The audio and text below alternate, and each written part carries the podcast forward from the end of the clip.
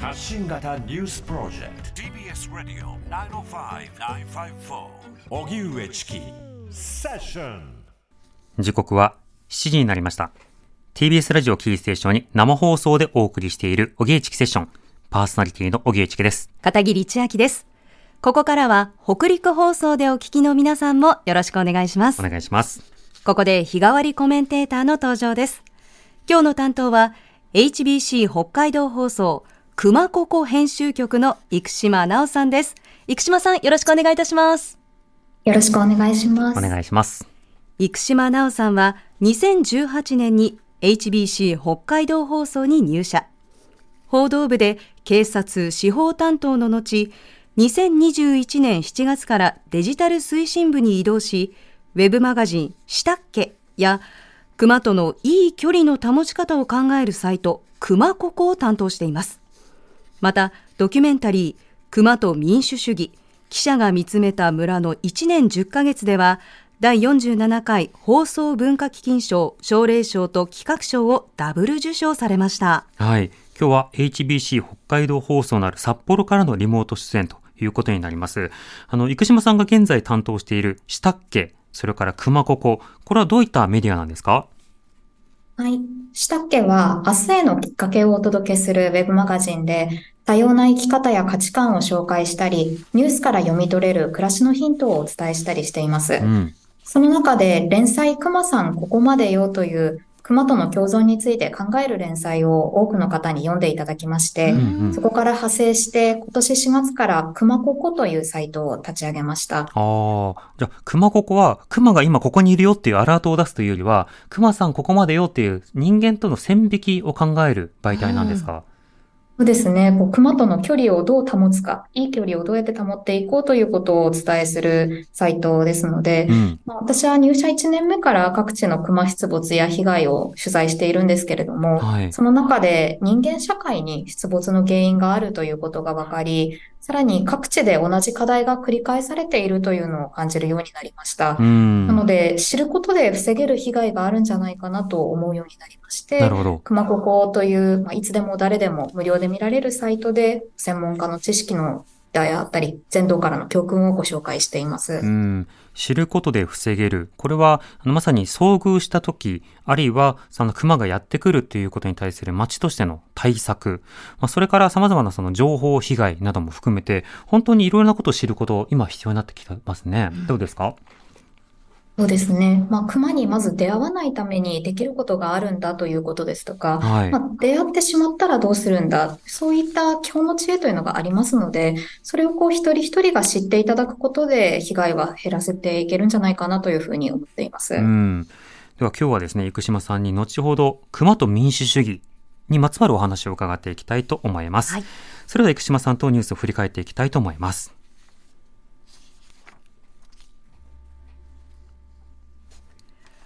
屋久島沖に墜落したアメリカ軍の輸送機オスプレイについて乗っていた3人が見つかり1人の死亡が確認されました。また当初は8人が乗っていたとの情報がありましたが6人だったということです。海上保安庁の巡視船と航空機が状況を調べていて機体の残骸のようなものが見つかっているということです。新たな経済対策の財源の裏付けとなる今年度の補正予算が今日参議院本会議で可決成立しました。自民公明の与党のほか、日本維新の会、国民民主などの野党が賛成しました。一方、参議院予算委員会では、社民党の福島党首が、関東大震災の時の朝鮮人、中国人の虐殺について事実関係を正しましたが、岸田総理は、不当な差別的言動は許さないと述べ、具体的な言及を避けています。日本大学は、部員による違法薬物所持事件が起きたアメリカンフットボール部を廃部とする方針を固めたことが分かりました。昨日学内で開かれた競技スポーツ運営委員会でアメフト部を廃部にする方針を示し、今後学内手続きを経て正式に決定するということです。イスラエルとイスラム組織ハマスが合意した2日間の戦闘停止期間の延長は30日午前7時、日本時間の明日午後2時に期限を迎える予定で、カタールなどの仲介で再延長に向けた協議が続いています。イスラエル政府は28日、パレスチナ自治区ガザで拘束されていた人質12人が新たに解放されたと発表。カタール政府によりますと、イスラエル側もパレスチナ人30人を釈放したということです。京都アニメーション放火殺人事件で殺人罪などに問われた青葉真司被告の裁判員裁判が京都地裁で開かれました。今日の法廷では、社員だった娘を亡くした父親が意見陳述し、どうして娘が巻き込まれなければならないのか理解も納得もできない。命をもって罪を償ってほしいと訴えました。気象庁は南極上空のオゾンの量が極端に少なくなる現象、オゾンホールについて、今年最大の大きさが南極大陸のおよそ1.9倍にあたる2590万平方キロだったと発表しました。オゾン層を破壊する物質であるフロンなどの大気中濃度は緩やかに減少しているため、近年続くオゾンホール拡大傾向は気象要因だとみられています。さて今日は HBC 北海道放送熊ここ編集局の生島直さんが担当です。生島さん気になったニュースいかがでしょうか？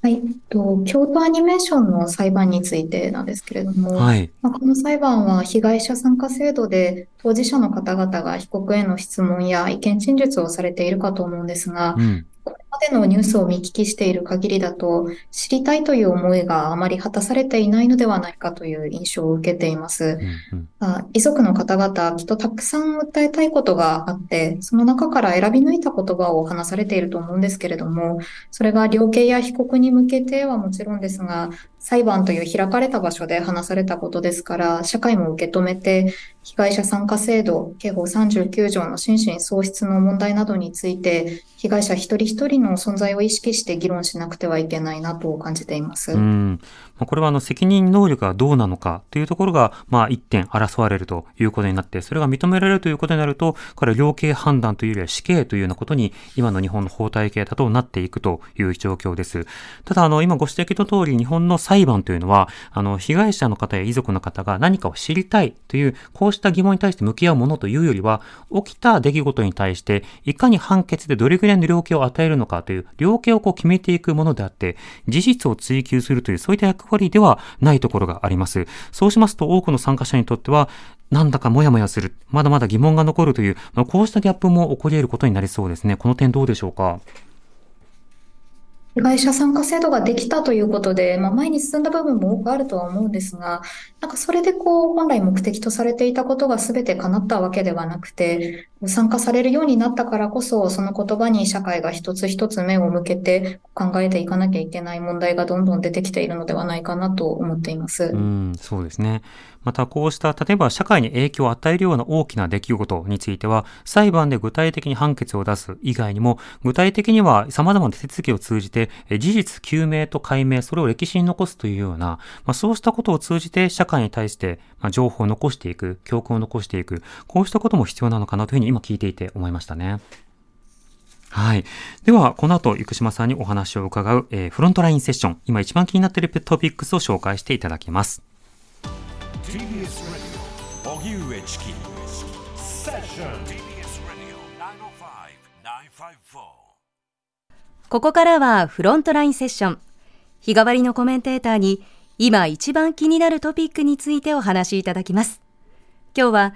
HBC 北海道放送熊ここ編集局の生島直さんです生島さんよろしくお願いします。お願いします。よろしくお願いします。さて今日は熊と民主主義というお話です。まずこの熊と民主主義というタイトルを聞くと、え、熊の投票の話とか、熊をどうするかという話とか、いろいろといろんなものが浮かぶと思うんですが、うん、この熊と民主主義というのはどういったテーマなんですか？はい、えっと、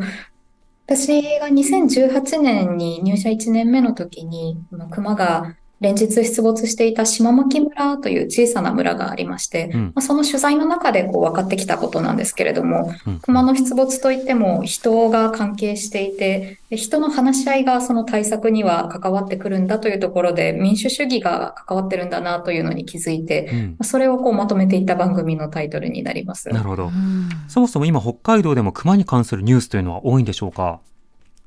はい。まあ、熊との共存は北海道で長年のテーマなんですけれども、まあ、今年札幌でも200件以上と、ここ10年で最多の出没情報が寄せられています。うんなので関心はますます高まっているのかなと感じています。うんまた出没の件数だけではなくて出没する場所の変化はいかがでしょうか？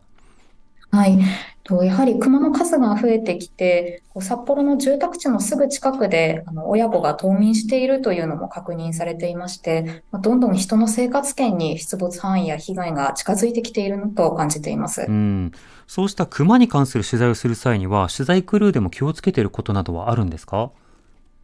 はい。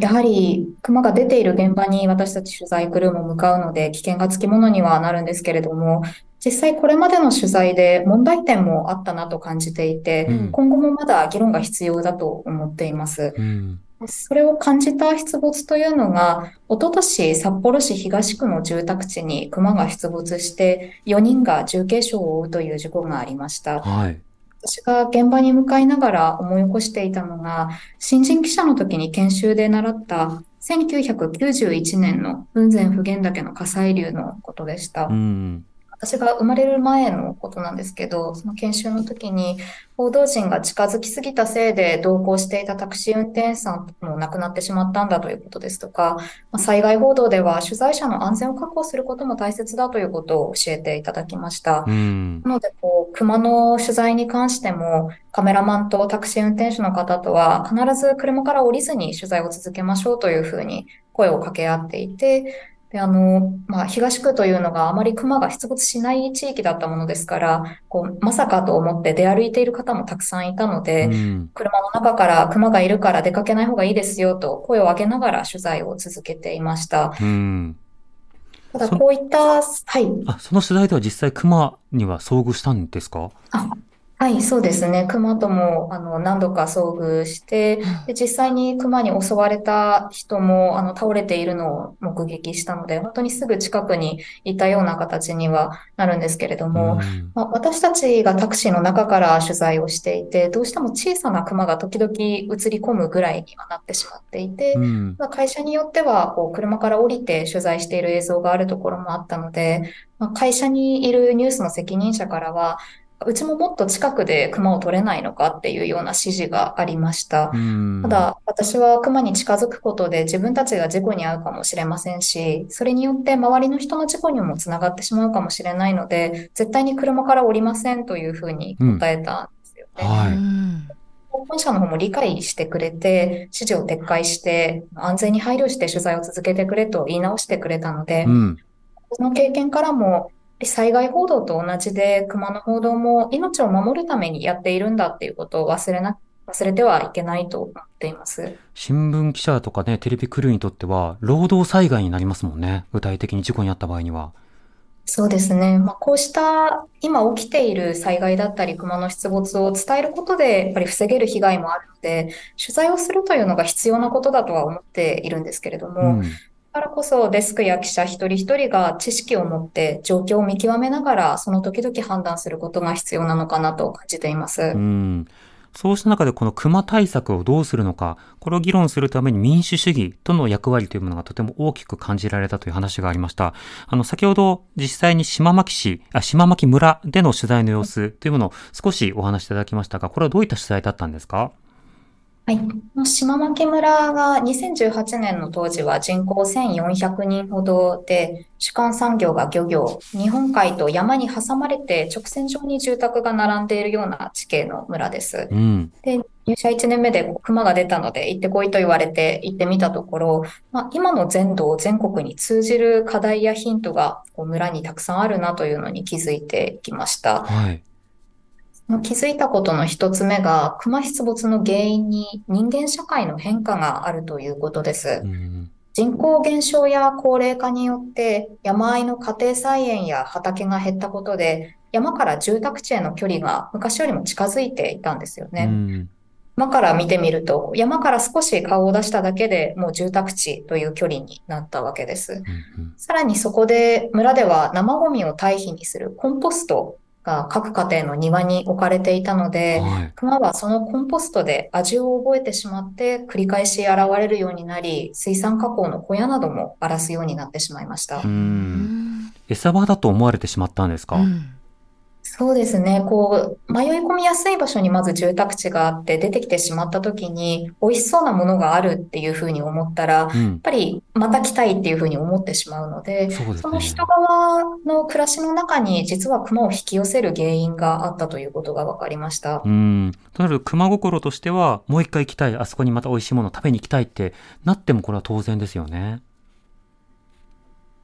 人側でこう食べ物を片付けるだったり、そういった対策が必要になるんですけれども、やっぱり漁師の町ですから、魚を干したりですとか、漁に使う餌を船の上に置いておいたりっていうのが長年の習慣なので、うんな。かなかすぐに変えられることはできないっていうことも分かってきました。うん。で実際村ではこの熊対策ということで、どういった議論がされていたんでしょうか？はい。この、まあ、番組の中で島牧村の住民の方たちが、まあ、ハンターだけに頼るのではなくて自分たちにもできることがあるんじゃないかと気づいていきまして、村の担当職員であったり副村長と一緒に世界遺産知床の熊対策を視察しに向かいましたう。んうん。そこで知床で学んできたことを村に持ち帰ってきて、住民の有志が村のマップに熊対策について注意すべき点をまとめたオリジナルのパンフレットを作りました。はい。これが村の全世帯に配布されていて、またあの村の方はですね、山と住宅地の間に電気柵を17キロにわたって設置しました。うん。ハンターの大切さというのも再認識して、育成のために銃の購入費用の補助などを続けていて、その成果でベテランと若手のハンターが揃って技術も受け継がれています。うんまあ、こうした複数の対策を積み重ねて地道な努力をしていることで、5年前のような住宅地で被害が相次ぐ騒動は繰り返さずに今まで過ごしています。うん。これは熊対策がではうまくいったということなんでしょうか？はい、そうですね。なぜうまくいったのかっていうところも民主主義だなと思っていまして、その知床の視察に行く必要があると思った時に、住民が副村長に一緒に行きましょうと言って声をかけて副村長が来てくれるっていうのが、なかなか札幌だったり東京だったりだと考えにくい距離感だと思うんですようね。ん。こう小さな村だからこその距離の近さで飛び越えて村と住民が一緒に何が必要だろう、自分たちはどんな街づくりを目指していきたいだろうというのを相談して合う対策を見つけ出せたというところが成功の秘訣だったかなと思っています。うん。あの民主主義というのはなかなか決まらないこと、時には分断するようなことを議会で話し合うということも大事になるかと思いますが、あの、意見が分かれていたような論点というのもあったんですか？はい。島牧村では、熊が出没した時に地元のハンターに出動を要請しました。ただ、あの、法律で夜間や住宅地での発砲が禁止されているんですよね。うん。この熊が必ず夜に現れたので、ハンターの方がこう追い払いはするんですけれども、撃つことはできずに、でまた次の日の夜になったら出てきてしまうっていうことが続いて、はい。結局2ヶ月も収束までにかかってしまいました。うんで。2ヶ月かかったことによって、まあ村がハンターに出てくださいとお願いをしているので、出動報奨金というこうお金を払いますという約束をしてたんですけれども、うんこれが1000万円を超えてしまったんですよね。ああ、連金になったから。はい、そうなんです。2ヶ月丸々かかってしまったので、これを議会が問題視しまして、お支払いを否決して、ほうまあ、元々のこのルールを見直すべきなんじゃないかという議論になりました。支払い否決したらハンターの方には払われないんですか？はい、結局、その村長が議会の説得を試みるんですが、うまくいかずに、専決処分で、村長の一存で支払いはしたんですけれども、うん。まあ、その後、これから熊が出た時にまた同じことが起きるんじゃないかっていうことで、ルールの見直しが求められまして、ただそれがなかなか決着せずに2年もかかってしまったのうで、ん。その間村はハンターに出動を要請できなくなって、他の熊が出ても役場職員が丸腰で対応するしかないというような状況が続きましたう。ん。も夜間に街中に出た時、ハンターが駆除できないとなると、なかなか対処というのは困難ですね。そうですね。ここで、あの、警察が特例的にこう必要だと認めた場合、命令を出して発砲するということは可能にはなるので、ここでもこう、ハンター任せではなくて、警察とも役場とも連携を取ってやっていかなきゃいけないというところも一つ課題として明らかになりました。うん、発砲許可を適切に出せるように警察の帯同がされるようにということですか？そうですね。ただ、こう、警察がその時も一緒にはいたんですけれども、やっぱり住宅の中を熊が走り回っている、住宅地の中をですね、走り回っているような状態で、こう、すぐに発砲許可が出せるかというと、かなり難しい状況だったとは思うので、うん、まず民間のハンターにこう頼っている現状がすごく脆いんだということも分かりましたし、まあ、熊が出てからできることがかなり限られてくるので、熊が出る前の予防策が本当に重要なんだなということも分かりました。うんそうした中で先ほどのインフラの整備であるとか、あるいはゴミを外に出しておかないとか、いろんなルール作りというのがなされたんですか？住民たちに対して発信をしていくというところをまず同じ住民目線で気づいた方がいまして、うんこのパンフレットを配ったりとか、こう熊の生態について伝えるイベントを開いたりですとか、そうした地道な努力で住民の方々もコンポストを片付けるようにしたよっていう声がどんどん上がっていきましたう。ん、なるほど。今の国会でもね、熊対策に予算をちょっと増やそうかという議論がなされていましたが、うんこの点についてはどのように感じましたか？そうですね。やっぱりハンターの課題などもあって、こう、どちらかというと駆除がまた必要なんではないかという議論に向かっているように感じるんですけれども、その北海道の歴史を振り返ると、これまで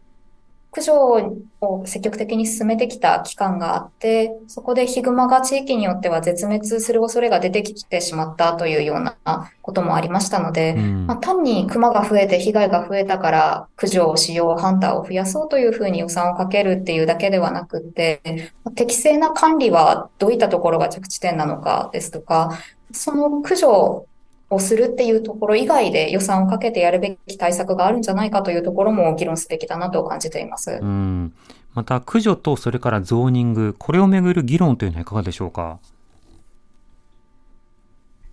まあ、自治体が熊を駆除したときに、自治体などに対して抗議する電話が相次いでいて、うん業務に支障が出るっていう問題が各地で起きています。はい。私はこう取材をしていく中で、駆除か保護かの二択では議論は進まないなと感じています。先ほどの北海道の歴史のお話もそうなんですけれども、まあ駆除を批判する前に熊が人への被害を出すような問題答えにならないようにできる対策の選択肢はたくさんあります。一方で、ただ闇雲に駆除を進めても、問題を起こす熊それぞれに対して理由が違うので、適切な対策ができなければ被害は防げません。うん。で、問題を起こしたクマがいるなら、なぜそのクマはそうなったのか、理由を突き止めて、その理由に適した対策を選び取って実行していくということが必要になると思います。うん。もちろん緊急的な対策として熊への対処というのは必要である一方で、そういった熊との遭遇機会を減らしていく。あの時にはこう人があの熊側にこう近づいていく、まあ、登山であるとか、あのお散歩とかそうしたの場面もあるので、その時は熊対策の知識をまあ身につけてもらう。本当に段階ごとのいろんな試みというのが必要になってくるんですね。山の中に入っていくときも、まあ、自分だけがこう事故に遭わなければいいということではなくって、ゴミの不始末をしてしまったら、それを後で食べたクマが人に近づくといいことがあると覚えてしまって、次に来た登山者を襲ってしまうということも考えられるので、やっぱり一人一人がマナーを守っていかないと、そういう専門家の方や自治体の方がどれだけ頑張っていても崩れてしまうということがありますので、熊対策はみんなでやるものだというか、住民一人一人も熊対策の一員なんだという意識を持つことが必要だなと思っています。うん。さて、あの、HBC ではこの熊被害の注意、呼びかけ、今どういった動きをしてるんですか？はい、と、熊ここというサイトで今話した内容もより詳しく掲載していて、まあ、ニュースですとか、ニュースのその後も随時情報を更新しています。また、今月初旬には、北海道庁とヒグマフェス2023と題したイベントも実施していまして、このイベントの様子も年内にインターネット上で動画で公開する予定なんですけれども、まあ、テレビ、ラジオ、ウェブマガジンの下請け、熊ここ、またイベント、いろんな場所で繰り返し発信していくことで、多くの方に届けて知ることで防げる被害をなくしていきたいと思っています。うん。ヒグマフェスって聞くとね、ねちょっとこ湧き起こるものが ありますけれども、しっかり知っていきたいですね。えうんはい。えー生島さんが発信している熊ここのホームページなんですが、うん。今熊が出ている地域にお住まいの方への注意喚起だったり熊のクイズでヒグマとの距離の保ち方を考えるコンテンツなど掲載してあります。そして HBC 報道部による熊のニュースだったりニュースのその後も紹介されていますのでぜひご覧いただきたいです、はい。そして、熊と民主主義、これは今 YouTube で見られるんですか？はい、YouTube で見られます。ああ、じゃあ気になってるという方はぜひね、そちらの方も動画で見ていただければと思います。えー今日はですね、HBC 北海道放送熊ここ編集局の生島直さんにお話を伺いました。あの、引き続き取材を続けると思いますが、あの、熊に対してはくれぐれも気をつけつつ、社内の熊対策の安全第一というのもさらに伝えてください。ありがとうございました。ありがとうございました、ありがとうございました。明日のこの時間は哲学者の永井玲さんが担当します。